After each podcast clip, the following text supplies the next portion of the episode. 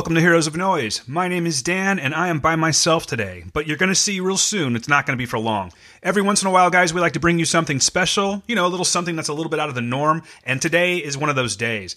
As you guys know, I've been talking about the Shudder podcast Video Palace for the last couple of weeks, and I'm just raving about it because it's that good. I was lucky enough to sit down with Ben Rock and Bob DeRosa, the co writers, and of course, Ben Rock is the director, and we got a chance to chat it up for a little bit. Steve's taking the week off, which is well deserved because the man works very hard, and I thought I would bring this to you. So, we're going to get back to a normal show next week, but for now, please enjoy this. I think you're going to like it a lot. These guys were great, they're so informative, and they have a lot to say about Video Palace. Of course, why wouldn't they, right?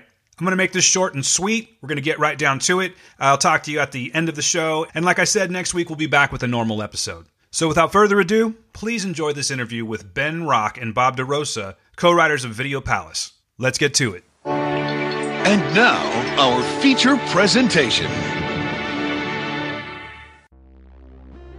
All right, ladies and gentlemen, do I have a treat for you guys today? In October of 2018, Shudder launched its first scripted podcast series that just happened to end up being one of the best thrillers of last year. Video Palace chronicles a young couple's investigation of the mysterious white tapes and the origin from which they came. Today, I'm lucky enough to sit down with the co writers of Video Palace, Ben Rock and Bob DeRosa. Their name should be anything but unfamiliar to you, as Ben was the production designer for the Blair Witch Project and he also directed Alien Raiders. And then there's Bob, who was the screenwriter for Killers as well as The Air I Breathe. Guys, I can't tell you how excited I am to have you here today. Thank you so much for coming on. Welcome to the Heroes of Noise podcast. Oh, thank you so much good. for having us. I want to start off by saying how much I loved Video Palace. The fact that it was a format similar to Serial or say S Town, those are the type of podcasts that really suck me in. And Video Palace had that feel, which made it an amazing binge. I couldn't stop listening to it.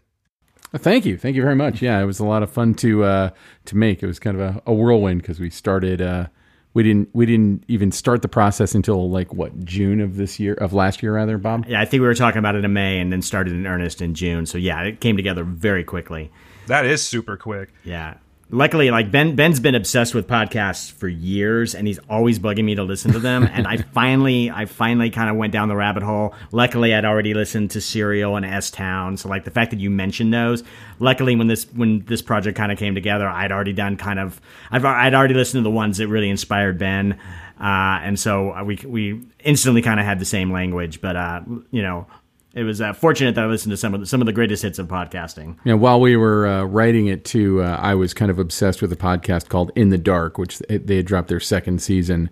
And I think if you listen to the audio language that we created for it, it was very much like what they do in In the Dark. So before we get too deep into Video Palace, I'm going to kick myself if I don't ask you this question, Ben. Do it up, do it. Your association with the Blair Witch Project. I don't want to take the glory away from Bob over there because Bob's okay. looking good with a smile on his Yep. face and everything like that. But I am very curious. Uh, can you give me a little bit of a rundown on how that all came together? Uh, yeah, the uh, the condensed version of it is this: I went to college with everyone uh, involved in the in the writing, directing, and producing of Blair Witch. Uh, we'd all graduated from uh, the University of Central Florida um, between the years of like 1994 and 1996. And um, Greg Hale, who was one of the producers of Blair Witch, he'd come out to L.A., had worked on the first season of Mad TV, and had come back to Orlando, where we all lived, with a with a nest egg, and told me that he had this movie he wanted to do and uh, that he wanted to produce. And he sort of pitched it to me the way it was pitched to everyone else as a real thing. And then he explained to me how we were going to, like, that it was all fake. And uh, I was like, sign me up. What can I do? I'll sweep the floors. I want to do anything I can do to work on this film because it sounded so cool. And, you know, like he was sort of pitching it to me, I think, because I'm a, a little obsessed with the occult and, uh, you know, always reading, you know, magazines like Fortean Times or whatever. And, um, and I think he wanted to see if the mythology would kind of hold hold up with me, and it and it did. And the first thing they had me do was basically write the like codify the backstory. Like Ed and Dan had kind of come up with a rough draft of it, and then they had me kind of come in and add dates and places and set it in history and and do all that stuff. And uh, and then a year later, we got to make the movie because we'd made a pitch tapes that that I had. I, I'm not saying that I it happened because of me, but I had written a pitch tape that had gotten into the right hands. And then about a year later, we made it in uh, 1997 and uh, you know, kind of the rest is history. I I was sort of also the one after the movie came out, like all those other guys were off working on other projects, and I was in LA and they were all still in Florida. So I worked on a lot of other Blair Witch related Blair Witch analia, I guess you'd call it. young, uh, like I was sort of a consultant, so I would read the young adult novels or the script to the video game or whatever. And uh, I wrote the the Sci-Fi Channel special Curse of the Blair Witch, which came out a little bit before the movie came out.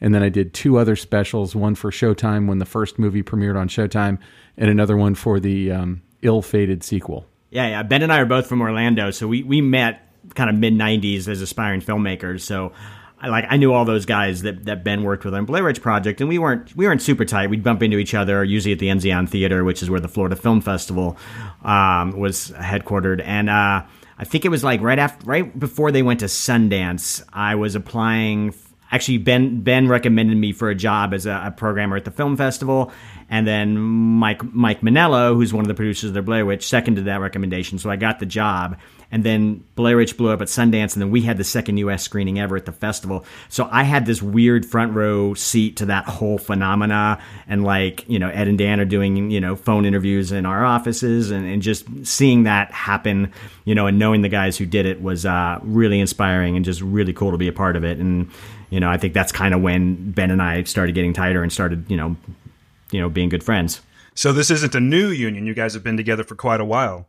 Well, we've we've been friends for a long time, and yeah. like and like we've had these parallel careers because like I think Ben moved to LA a couple years before me, uh, but we both were here around the same time. My uh, my twentieth anniversary in LA was like three days ago. Okay, and mine's gonna be. I actually moved uh, I think I'm at eh, year 18 right now. Wow. So yeah, you were a couple years ahead of me. But like we had so many mutual friends, like almost everybody we knew from Orlando at some point moved out here. So we're luckily we're part of this rich community of friends. And like when Ben was talking about doing all you know all the Blair Witch spinoff projects he was working on, I was working on my career as a screenwriter. And so Ben and I, you know, Ben would be directing, I would be writing, we'd be, you know, friends and mutually supportive of each other. And just to keep from going crazy, we would actually do theater together. And so we, we did a lot of work for this late night uh, theater show we do at Sacred Fools, where we're both members. It's a theater company here in Los Angeles. And they do this late night show called Serial Killers, where it's a competitive theater show. And it's, uh, we would always write things that, you know, I would write things that were bloody and blood drenched, and then Ben would direct them. And they were always a lot of fun. And that was kind of like we did that together as friends for years. It was the first stuff we worked on, and it sort of cr- helped us create this aesthetic that we've you know since been able to bring to to other projects. Seed was planted quite a while ago. I see. Yep. For oh, sure. for sure. Hey Bob, speaking of screenwriting, you wrote Killers and also The Air I Breathe. Sure did. Yeah. How about we talk a little bit about that? Sure. Yeah. I mean, it's one of those things. It's like it's all connected because like the director of The Air I Breathe was Jieho Lee, and I met him at the Florida Film Festival, and he was a visiting filmmaker. So when I moved out he was looking for a writer to help him with his dream project. You know, he you know had an award winning short at Sundance. He did all these music videos, and uh, so I you know I, I co wrote this project with him that he was originally was going to shoot in Korea and then decided to shoot it you know uh, English language and we had the same manager and we just got really fortunate. We found you know about $10 million in financing. We got an incredible ensemble cast brendan fraser sarah michelle gellar kevin bacon andy garcia forest whitaker. Like we just you know knocked it out of the park for our first opportunity.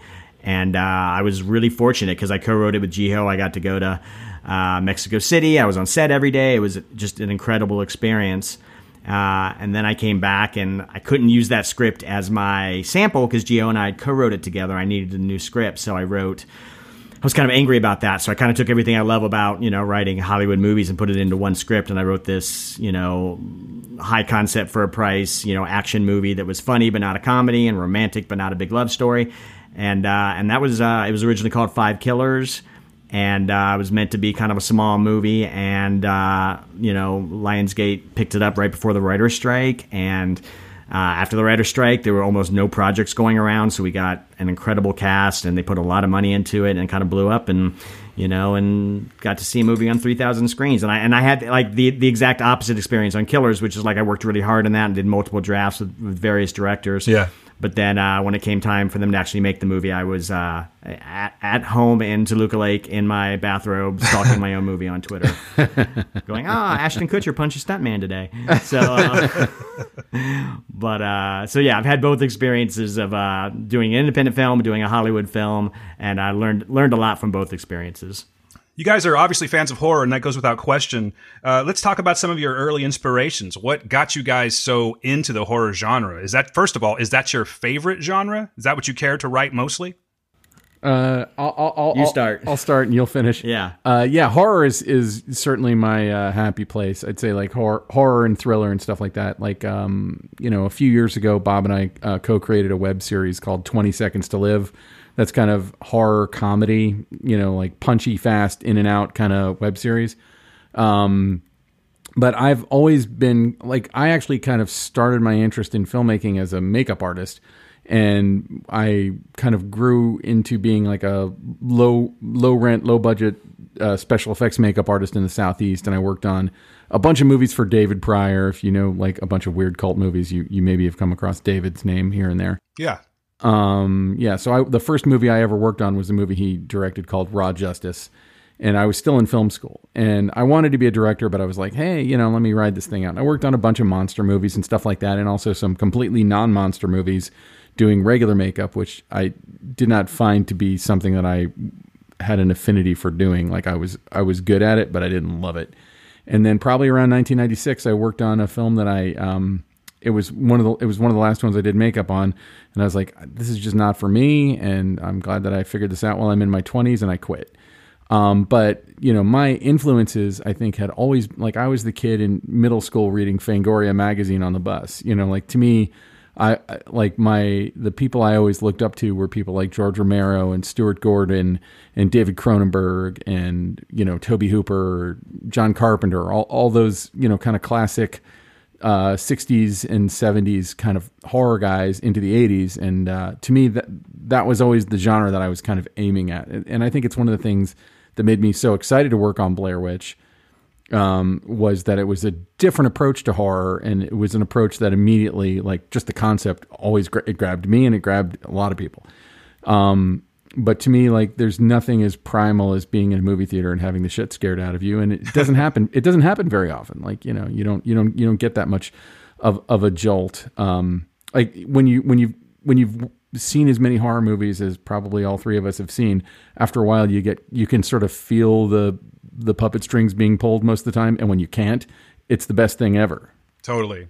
Um, but yeah, so you know, to me, like I made a feature um, uh, about ten years ago called Alien Raiders. I, I apologize for the title. wasn't The title was not my idea. You can hold me responsible for literally everything else about the movie, but um, uh, but you know that was you know kind of a you know sci- sci-fi horror kind of a thing, and I, I just I just love that stuff. Worked with Adam Green. We both actually worked with Adam Green because he released Twenty Seconds to Live, and uh, I also worked on the most recent Victor Crowley movie. To me, they're the most fun, and uh, there's nothing there's no better feeling than showing up at home at the crack of dawn after being in the woods all day long, and you're just covered from head to toe with fake blood. B- it- it- It's a completely different experience if it's real blood. I'd imagine somebody, so. somebody, somebody needs to call the cops then. So, so for me, it was a lot of the same influences, but I, I was I was more like just a straight up genre kid. So I loved horror, but I also loved sci-fi and I loved fantasy. And then I had this kind of weird thing towards comedy as well. So like like all my movies in college, like I did a horror movie, I did a I did a you know kind of a blood drenched thriller, and then after that I did a, like a science fiction comedy. That's actually the short film that, that Ben first saw when we met.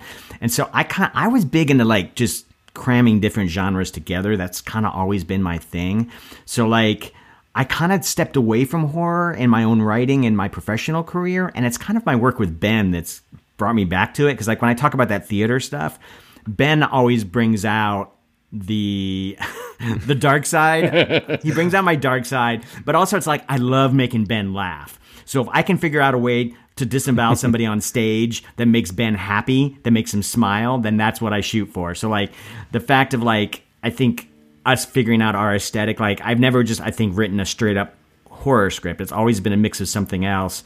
You know, I think we we we, we both love uh, Tom Holland's movie Fright Night, which I think is a wonderful example of love it. like Oh, it's fantastic. like it, yeah, it's, it's it's it's a straight up horror movie that's really funny and really character based and like has so many things working together. And I think that's been you know films like that are I think one of the linchpins for like Ben and I in our working relationship. And so we'd actually been doing all that theater when Ben was like, hey, we could actually you know, I own all the gear. We could actually put a little more effort into this and make a web series. And so he pitched me 20 Seconds to Live. And you know we both did grow up on like horror and sci-fi anthologies. And so doing 20 seconds to live was a blast because we got to do these little tiny two two minute horror movies that were funny and bloody and just really easy for people to watch and enjoy. And that's where i think the kind of the light bulb went off for ben and i which is like oh the stuff that we do in in theater and in you know and we can we can we can mo- bring that into our career and just keep having that kind of fun and just keep making each other laugh even if it's straight up horror and it's super bloody we can still we can still have a good time Yeah, if you want to see a, a, an example of how depraved Bob gets, not me, um, watch the the first episode of Twenty Seconds to Live. It's called Anniversary. So like you go th- the the the formula is sort of like and it, the whole thing plays out, and then the title card comes up, and then there's like a little coda. There's like a one or two shots at the very end, and the coda of Anniversary is possibly the darkest, most disturbing thing I've ever filmed, frankly. and that was completely Bob's idea, and it's also probably my favorite thing we've ever done together.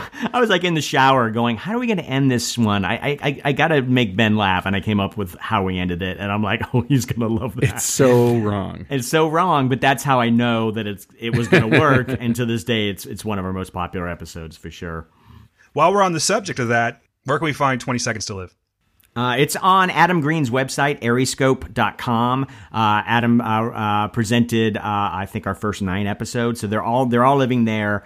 Uh, it's also on Seeka.tv, which is a, a great site that, that basically puts a bunch of wonderful web series together, and you can watch our show there, and you can watch tons of others.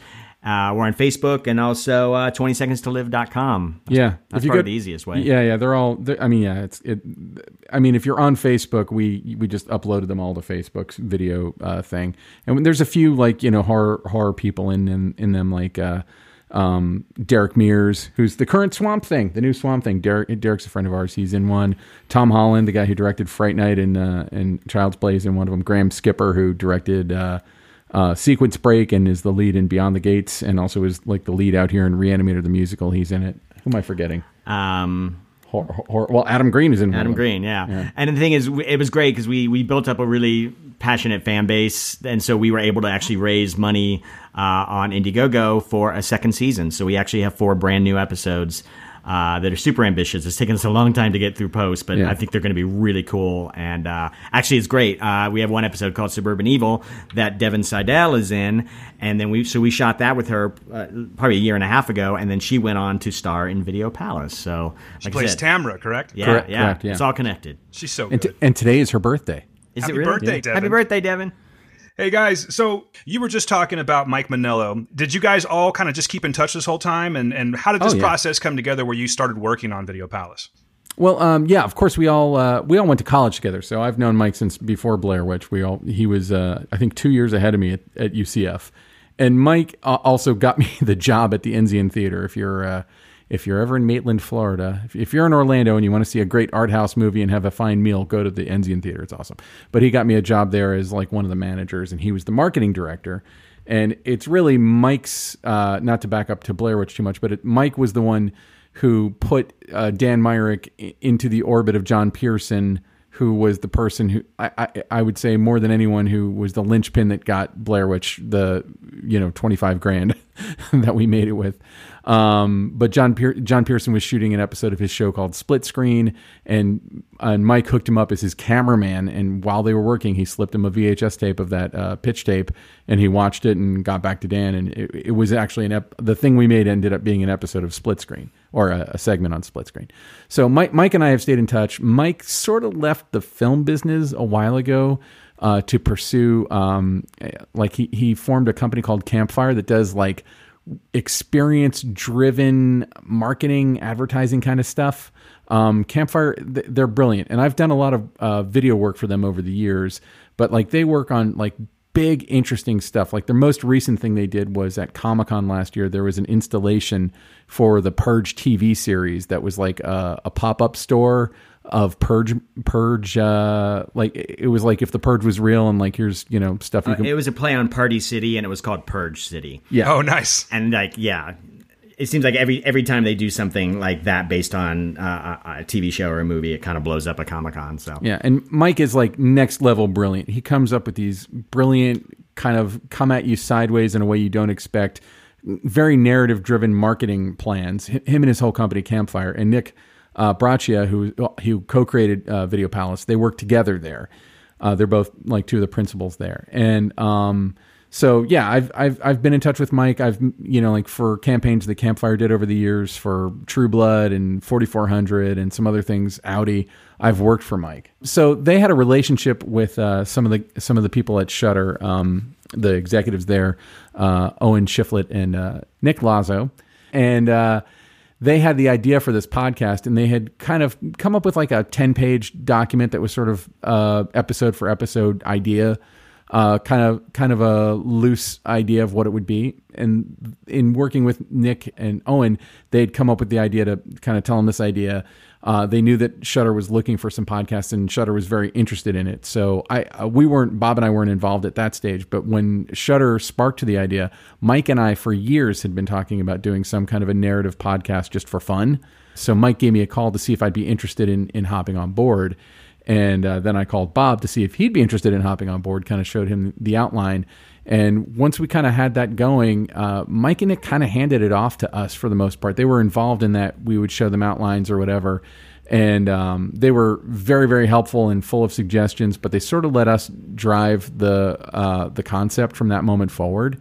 And uh, it was it was really great, you know, and and also uh, the other Nick and Owen over at Shudder were great too in that regard. And that Bob and I basically, my I, I just became a dad last year, and Congratulations. thank you. And about three weeks after uh, my son was born, Bob and I were sitting in the very room that we're sitting in now, and with uh, uh, cork boards and and index cards and thumbtacks, kind of trying to figure out like what you know, basically laying out what the season would be, putting up the ideas that were in the original outline. Uh, Nick and Mike were were pretty cool. If we had a better pitch to kind of go in that direction, I think if you look at the at their outline, we stuck to a lot of it, but we also added a lot of our own stuff. And uh, it- it's been a really great experience working with them on, on the whole thing. Yeah, I, I should say that you credit us correctly as as co-writers, but uh, Ben also directed the podcast, and that, I think that's when when he originally called me, he was like, "Hey, Mike once you know want has asked me if I wanted to direct this. I can't write the thing by myself. Do you want to come on and help?" And so I was like, you know, absolutely. And yeah, they had a they had a, a about a I guess a ten page document that was you know the, the the general world and the general beats but it was it was it was it was great having the freedom for Ben and I to just create our own little writers room. It was the two of us and a couple cork boards and a bunch of cards. We put up the scenes that were kind of already envisioned by the you know by Mike and Nick, who stayed on as executive producers and kind of oversaw the whole process.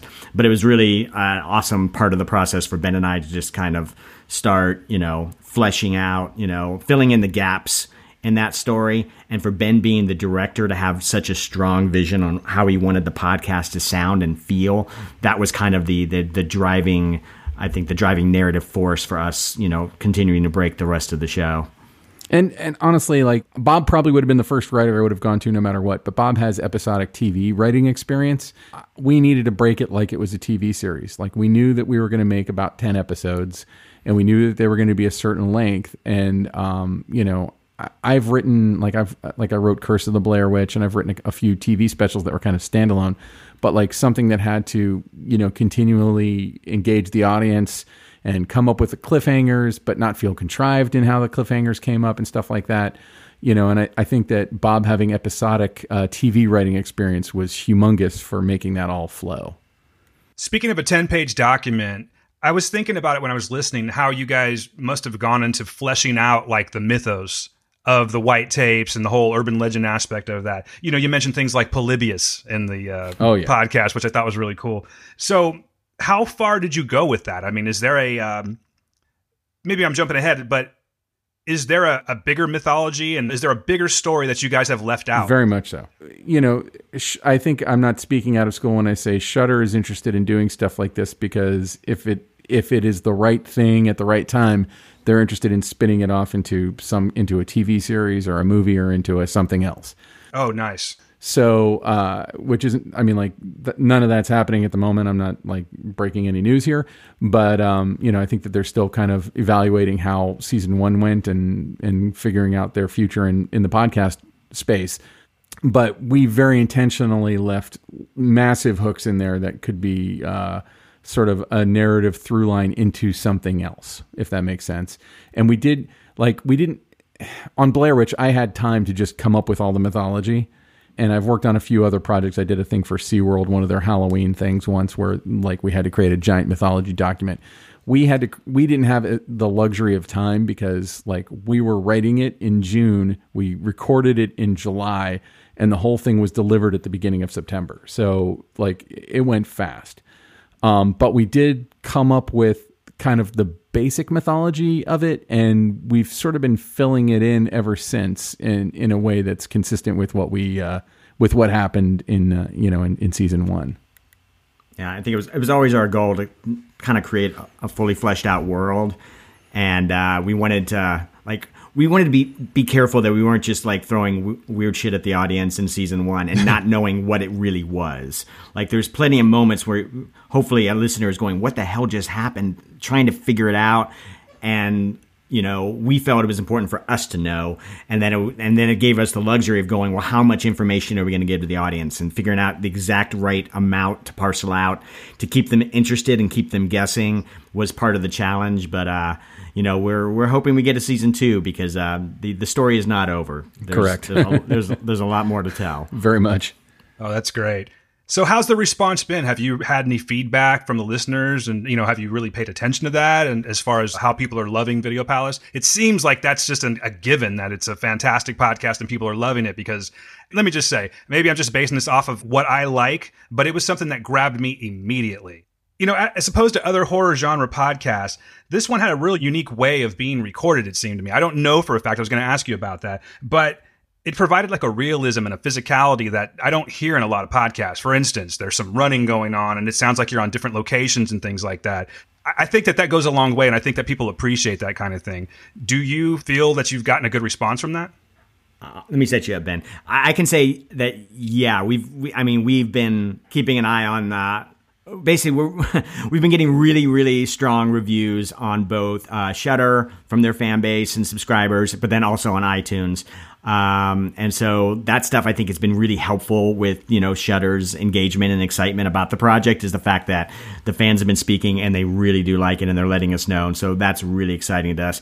And like you know as a fan of the project and a fan of ben's like ben, they, they they've really responded to the way it sounds and the way it feels, and that I I I, I look to Ben as the director because he really did create this vision on what he wanted, and, and it really did work. So you you should tell him about like how you how we did it. Please do.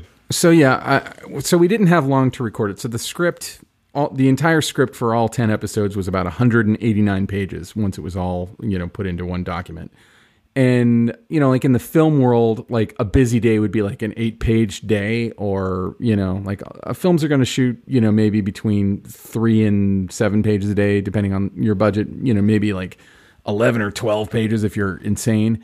Uh, we were do we sort of had to do the whole thing in a week. So oh, wow. so it was about five pages an hour. Um, and we all come from a film background. And um, we had talked about doing like putting people in ISO booths, so they're just like all in an isolation booth, kind of doing their their bits. And I felt like that would ruin the you know kind of the realism and verisimilitude that we were trying to go for. So um, what we ultimately settled on was uh, we recorded it at a place called uh, Iceman in uh, Burbank and it's basically a Foley booth. So it's like you know probably mm, it's like a little bigger than a normal bedroom in a house. I've been in bigger bed, uh, smaller bedrooms, but you know maybe like a living room, and it's a sound a sound a sound studio. So we'd bring our actors in there, and we would stage the scenes like it was a movie or like it was a play. And the beauty of it was.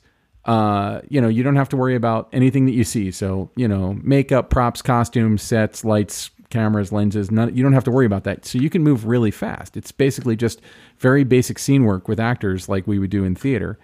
And so, you know, like the scene you're talking about, uh, which I, I'm guessing is the scene in uh, episode two when Shane Mueller chases Mark out of uh, out of his mother's house. Exactly. Like they're they're really running. Like they're running from one side of the studio to the other. And um, I had said to the guys at Iceman, um, like we should give Mark uh, Chase Williamson who plays Mark. We should give him like a uh, like a like a omnidirectional microphone or something. So when he's interviewing someone, it can sound like he's moving the microphone around. But they did me one better.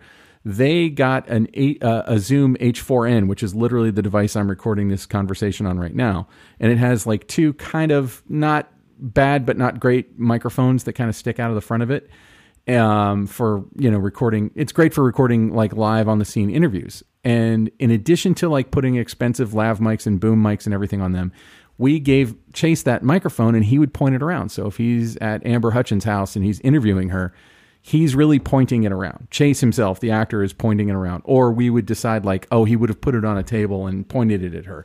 And it was one of the things that I kept noticing on, uh, actually, it was in Crime Town, which is another podcast that I love. I would notice that, um, you know, they'd be interviewing somebody, and it's it, that, that show's done by Gimlet. They're one of the main podcast companies, but the you'd, you'd you'd have the microphone pointed only at the person being interviewed, and then they would leave their questions in all echoey and shitty. And I was like, we need to kind of include a world where like this guy's only got one device and he's he's pointing the microphone at someone so like we want the audio to sound like it would sound um, we had even talked about with our producer liam finn about like what if we just rented an office and hired like a regular old movie sound recorder guy and uh, you know it's like hey we need a room that's that's you know mark and tamara's apartment. Let's just use this office, blah, blah, blah. We talked about doing that, but for the sake of time, that would have murdered us because we would have had company moves. We were like, hey, if they're in a car, we'll just go do it in a car. It would have killed us. So we kind of split the baby by, by b- physically blocking the scenes, but, um, but, um, but doing it in that studio and crossing our fingers. And I, and I feel like we accomplished this with our, our soundpost house, um, Diablo Sound. Um, assuming that we could add the ambience in later and that we could make it sound like they were really in those locations because you know again the the pace that we had to go at there was just no like if we had to say like hey we're going to a car let's go get in the car even if we're just getting into the car in our parking lot that would have you know there goes 20 minutes. And if we're doing five pages an hour there goes you know whatever three pages that we could have recorded in that amount of time. It was so fast. I cannot emphasize how fast it went by. But like ben really made a statement like the the first day the first scene was actually the first scene of, of of the show which is when mark is is talking in his sleep and tamara wakes him up and he's you know been been recording his uh, sleep talking on, on a snore app. And so we walk in and the actors kind of sit on their stools and are getting ready. And Ben's like, uh, "Can we get some Fernie pads so they can lay on the floor?" And our sound guy was like, "Why?" It's like, eh, "Let's just get them on the floor." And so we basically created sort of a, a makeshift bed. The actors laid down. We had them crank down the light so it was mostly dark. We set up the little hand recorder next to them to kind of act as his iPhone, and and that's and that's how we did the first scene. And it really created an ambience for the actors to work in because they, they could actually act. They could do their job and not have to pretend to be sleepy. And they can actually, you know, they can actually act that scene out. But the thing is, it didn't take us very long. No, like for for to throw some pads on the floor and lay them down, or for a couple of people to chase themselves around around a room. You know, even the most dramatic scenes never took us longer than about fifteen minutes. We'd do a few takes. Ben would direct, give a few tweaks. They'd do them again, and we move on. Even the most dramatic stuff, we were just tearing through it. We were doing 30, yeah. you know 38 40 pages a day. And it's weird cuz it never actually felt rushed because like like I would say we never moved on till we thought we had the scene. Yeah. And there was a lot of times where I'm like I can't think of anything better. This is how I operate in film too. Like I can't think of any way to fix to make this any better. This is as good as I can imagine this being, and we would just move on.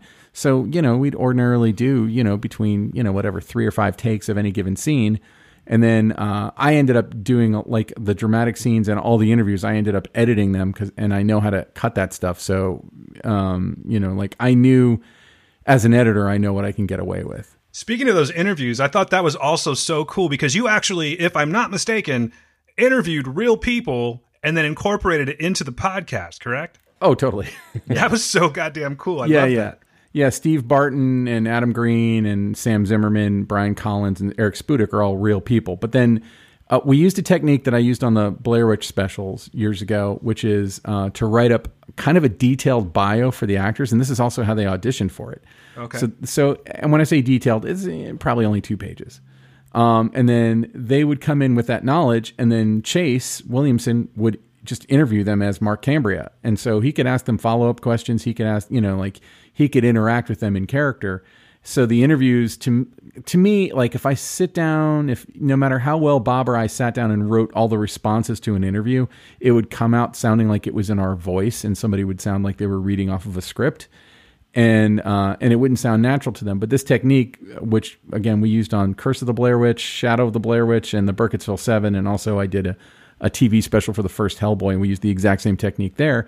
Like you end up getting very real interviews. The bummer is that they're also as long as recorded interviews. So you know, for a 30 second maybe or you know no more than maybe two or three minute interview you'd have 20 minutes 30 minutes of stuff to sift through and that's why i would edit those because you know i mostly knew how i wanted it to feel Yeah, but an, like an example is like in Betz Mueller when he in, interviews Betz Mueller in episode two.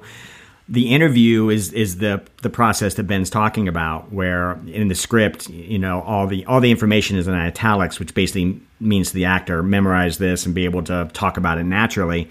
But then they would shift into certain bits of scene that were scripted, and the hope and the goal would for you the listener to not be able to tell the difference to not be able to tell when the actor is is improvising based on on a bio they've memorized and when they're actually reading scripted stuff. And and to be able to shift through through back and forth multiple times in an episode and hopefully you can't tell the difference. That was absolutely our goal. And luckily we, had an insanely talented cast. Yeah, cast our cast great. was incredible. And we had and it's funny like we had a lot of like you know voiceover people that that auditioned that are that are wonderful actors and wonderful voiceover people that we didn't cast. I think Ben just naturally led more leaned more towards theater actors and improv actors and people that are just that are kind of used to to being able to kind of make stuff up but make it up that make it sound natural. well and and, and also I, I can't stress enough our, our casting director Yes. leah Oh my mangum gosh.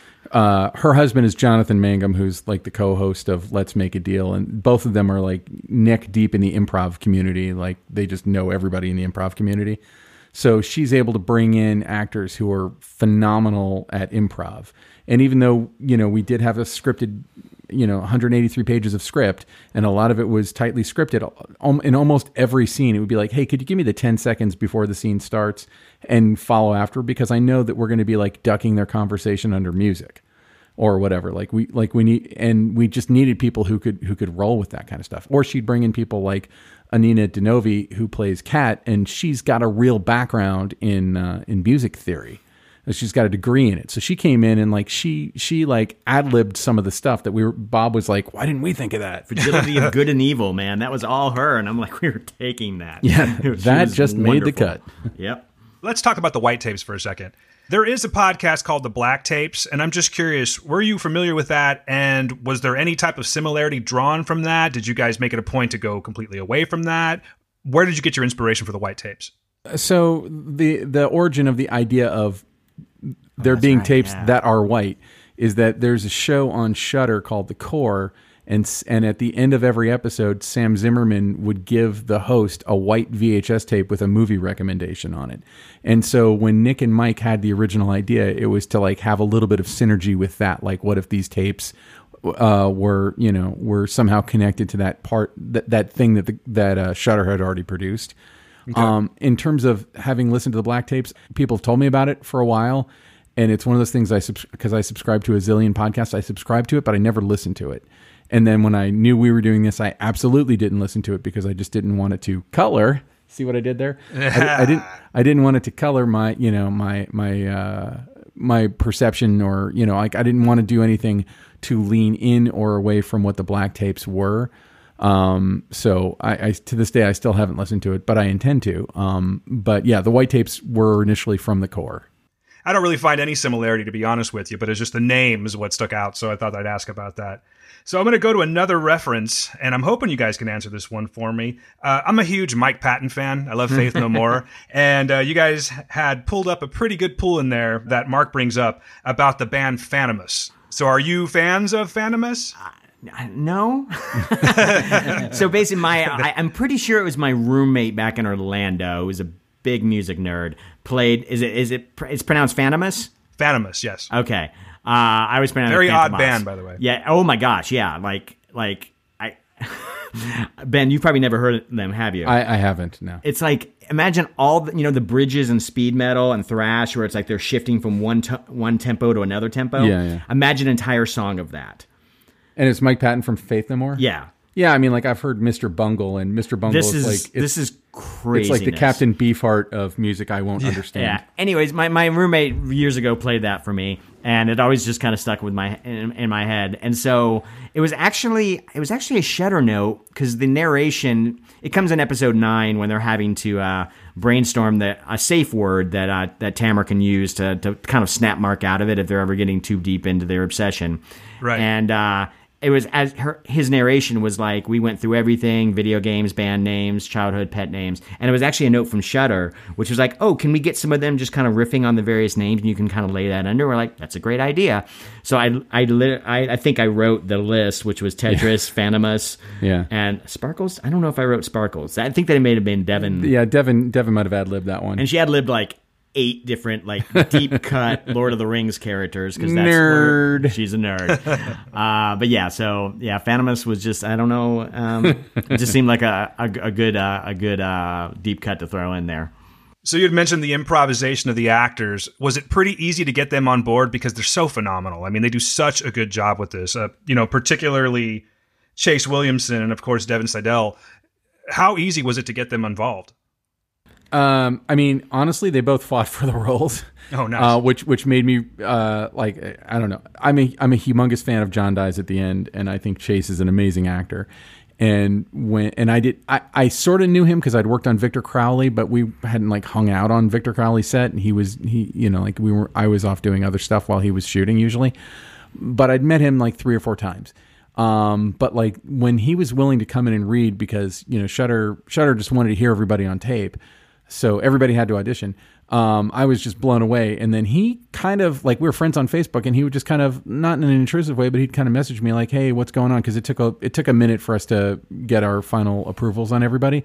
Uh, interestingly enough, with Devin, like we've known Devin from the LA theater scene for a few years, and we uh, she's in like Bob said, she's in one of our episodes of Twenty Seconds to Live that's coming up, and um, we'd brought her in actually to read for Cat. And when she came in, we were short uh, a Tamara for one of the actors who was reading for um, for Mark.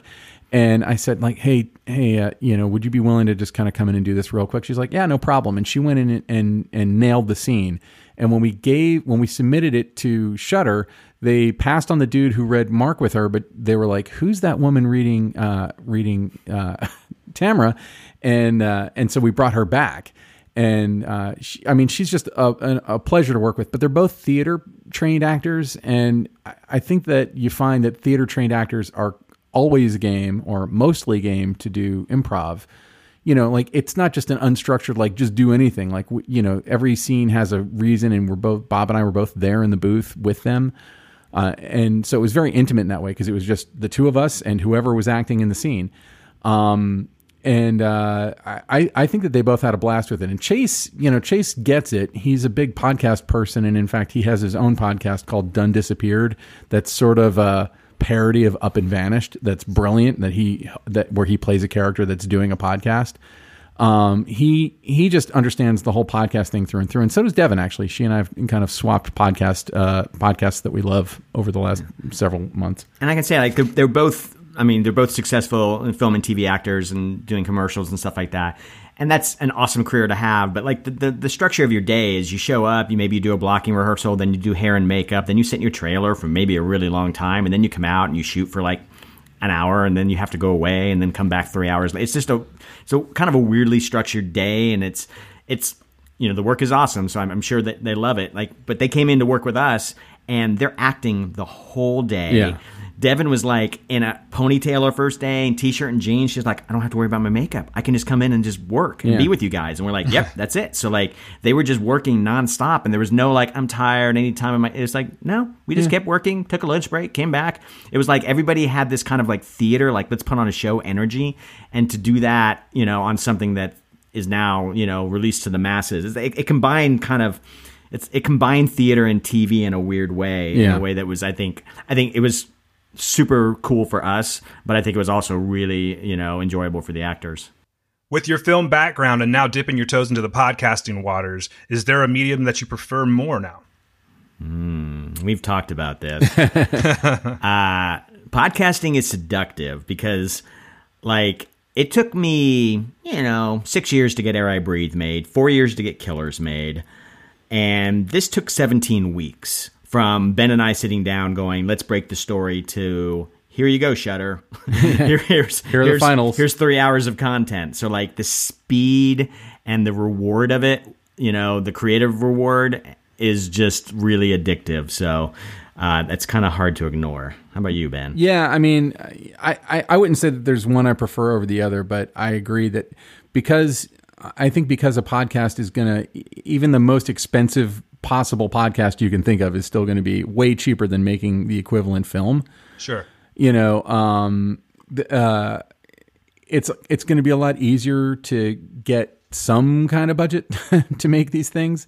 And uh, I love it because you know, like we've seen everything, but we haven't really heard everything. If that makes sense, you know, like I, I, I, uh, like think about like a werewolf movie or something. It's like CGI has kind of ruined werewolf movies because you can literally do anything, you can see anything, but if you just heard a werewolf transformation, that would like that could be unnerving in ways that you weren't expecting.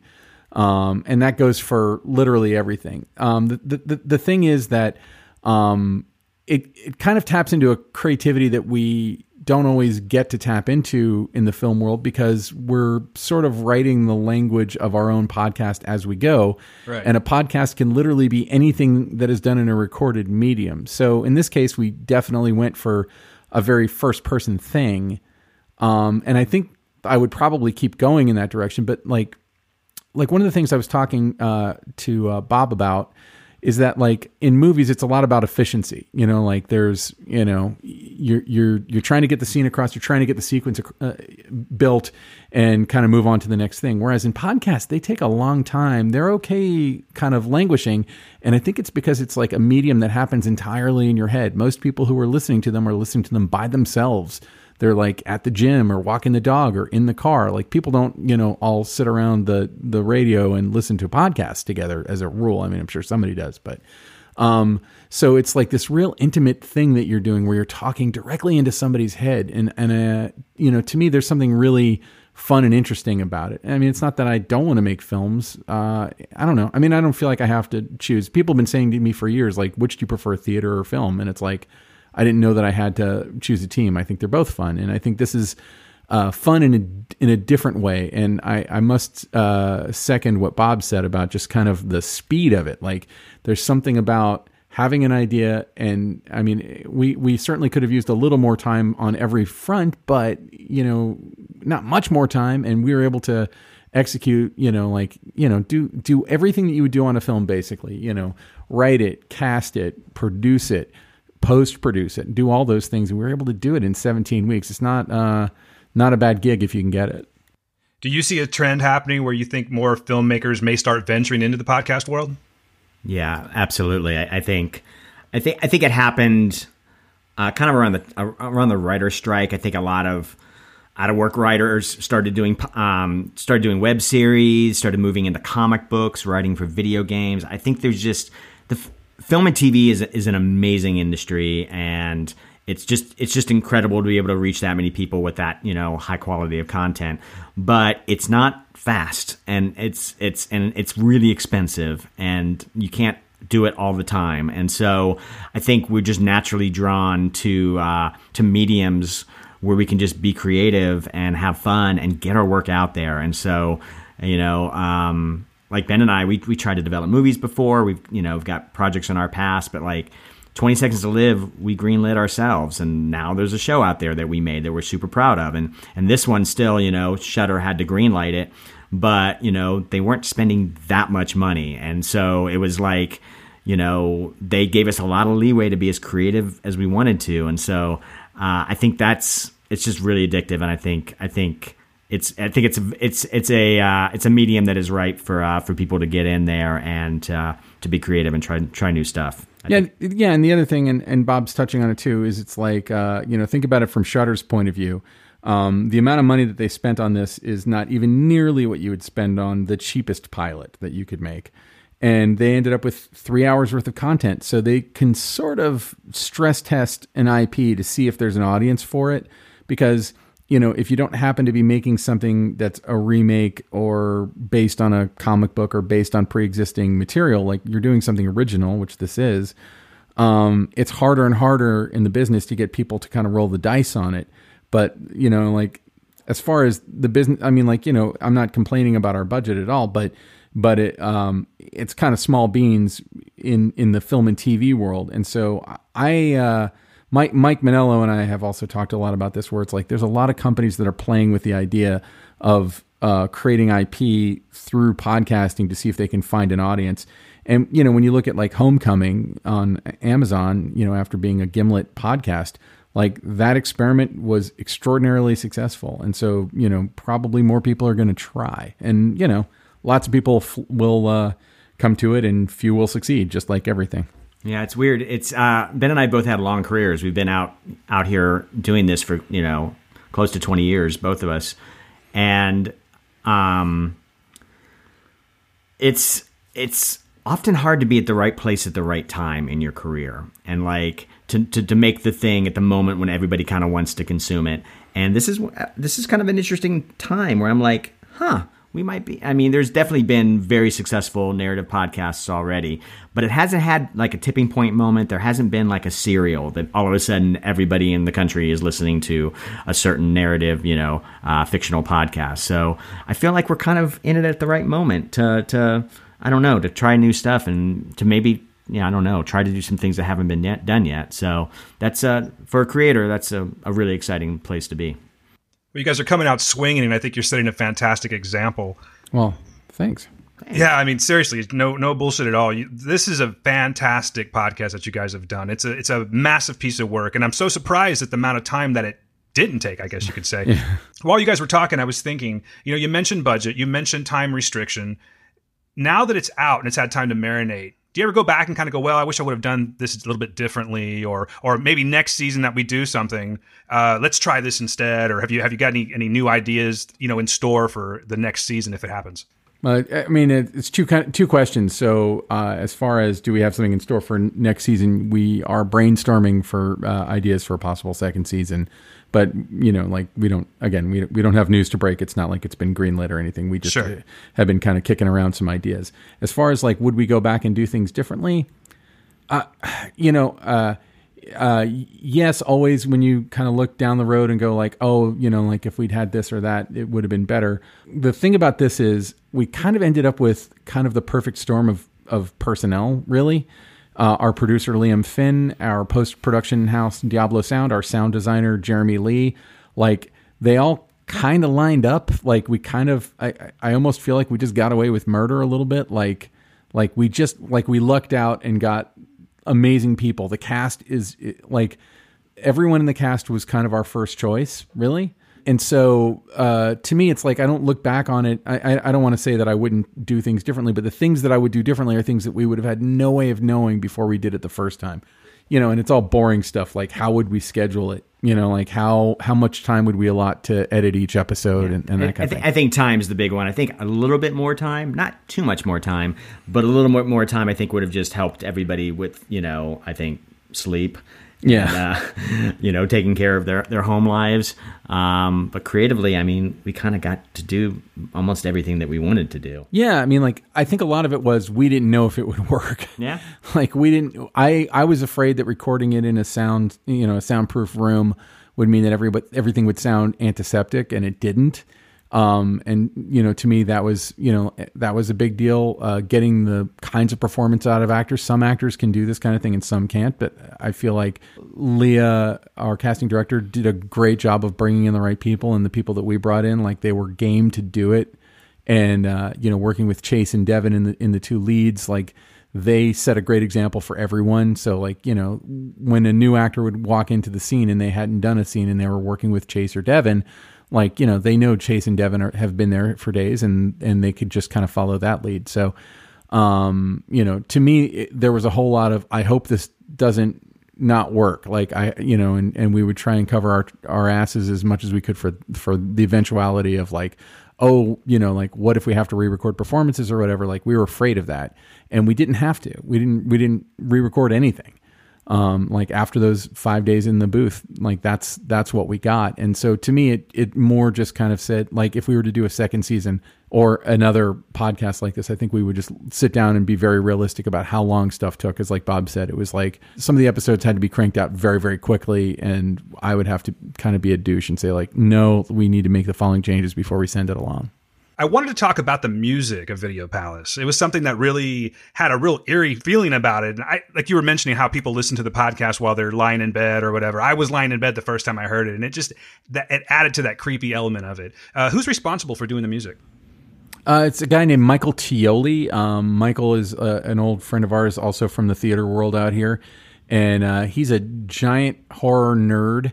Um, he he also kind of lobbied uh, to do music for this, and uh, um, you know, like when when I originally uh, reached out to him, uh, he was in I think Portland, and there was a video store that had a bunch of white videotapes, and that he like took pictures of himself holding the white tapes and sent them to me.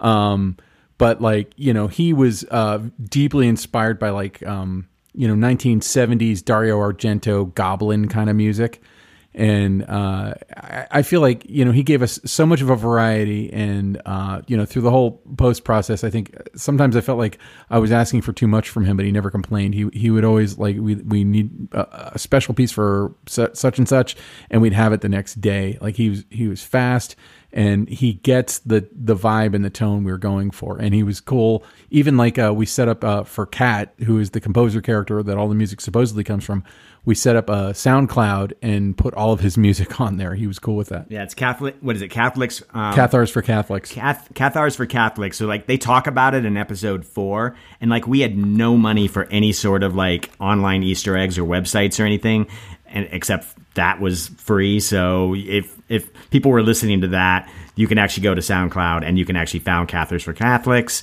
and you can listen to to Michael's incredible score. Yeah, no, he's he's the best. So um, I'm actually winding up the interview here, but I do have a couple more questions for you. Because podcasting is getting so popular, particularly long form podcasts, what advice do you have for any up and coming podcasters interested in getting into, like, say, a long form horror genre? Um, for me, it would be like uh, don't just take your screenplay and make a podcast out of it. Yeah, I think that's I think that's what happens a lot. Is like you see a lot of a lot of stage plays in Los Angeles that are just screenplays put on stage. You see screenplays moved into comic books. I think people need to become a student of the medium and like, that's why I was fortunate. Like I mentioned at the very beginning, like I, I'm not, I wasn't a podcast junkie, but Ben kind of got me hooked. So I, I just happened to listen to almost all of the ones that inspired Ben that kind of gave him the language that he wanted to tell this story. So really, I think dig in and figure out what makes a podcast work, what makes an audio story work, and then make sure that you're either creating a story that fits that, or if you already have a story, making sure that you're you're finding the uh, the elements in it that will actually work as an audio only medium. It's like you have to honor the medium, and you can't just kind of try to force your your story into it because you think it's cheap and easy to get it out to people. It's gotta it's gotta there's got to be an organic organic connection there, and I think that's uh, there's a little bit of a learning curve there. So, um, but the, luckily, it's not too expensive to to get out there and make some mistakes and figure stuff out. Yeah, for very little money, you could get like uh, the kinds of microphones that we're sitting on right now and a good recorder and just start doing it. But I, I couldn't say it better than what Bob just said. I would say, don't make a movie, don't make a TV show, make a podcast. So, what's next for the Rock De Rosa team? What do you guys have in the works? What's going to be coming down the line? Do you have any future works you want to talk about? Well, uh, right now we're uh, finishing up post on on season two of Twenty Seconds to Live. As we kind of mentioned earlier, we did an Indiegogo. We raised some money. Uh, we shot the whole season uh, little bit over a year ago, and then uh, and then my wife was pregnant while we were shooting it, and then I got a bunch of work, and then uh, then the boy was born, and then we went into Video Palace, and it kind of just kept like it kept being one thing after another, preventing me from finishing season two. Um, but we shot four new episodes and they're all in post. One of them is completely, they're all various levels of completion, but they're all, they're all kind of coming together right now. Yeah. So we'll definitely be releasing those episodes. We're excited to do that. Um, I think we definitely have a lot of ideas for new podcasts. We also have ideas for season two of Video Palace. So hopefully one or the other will happen this year. Uh, and then, I mean, we have some some some TV projects that are like kind of spin-offs of 20 Seconds to Live episodes. So we've got a pilot we've been working on, and then another project based on one of our our theater shows. So Ben and I are just we're in development mode right now, which is we're just making cool new stuff. And for a while, we were you know we were guys with separate careers, and now. Uh, we're uh, from the guys who brought you 20 Seconds to Live in Video Palace. And I don't know if that means anything right now, but uh, hopefully it will. And hopefully that'll Does lead to me. The, it'll, it'll lead to the next cool thing. That's what we hope. That's the hope. So before we go, where can the listeners find you guys? You want to give your social media addresses or anything like that? Yeah, I'm mostly on Twitter at thembob, T H E M as in Mary, B O B is uh, my Twitter handle. Uh, yeah, I'm on uh, Twitter at at Neptune Salad. Long story. Uh, I'm also on Instagram, Facebook, wherever, and you can also find uh, my uh, my reel and stuff like that at benrockonline.com because a uh, boating company owns benrock.com and they won't give it to me. Jerks. Don't you hate when that happens? Yeah, and we also uh, uh, 20 Seconds to Live is on Twitter. We've actually got a really uh, active fan base, and uh, we chat with them a lot. So at uh, 20STL is our uh, Twitter handle for the show. Ben, Bob, thank you so much. I really can't tell you how blown away I am by Video Palace. You Oh, guys have you. done an amazing job with this, and I look so forward to seeing what's coming next with this. Hopefully, season two, and hopefully, you know, they, they have lore.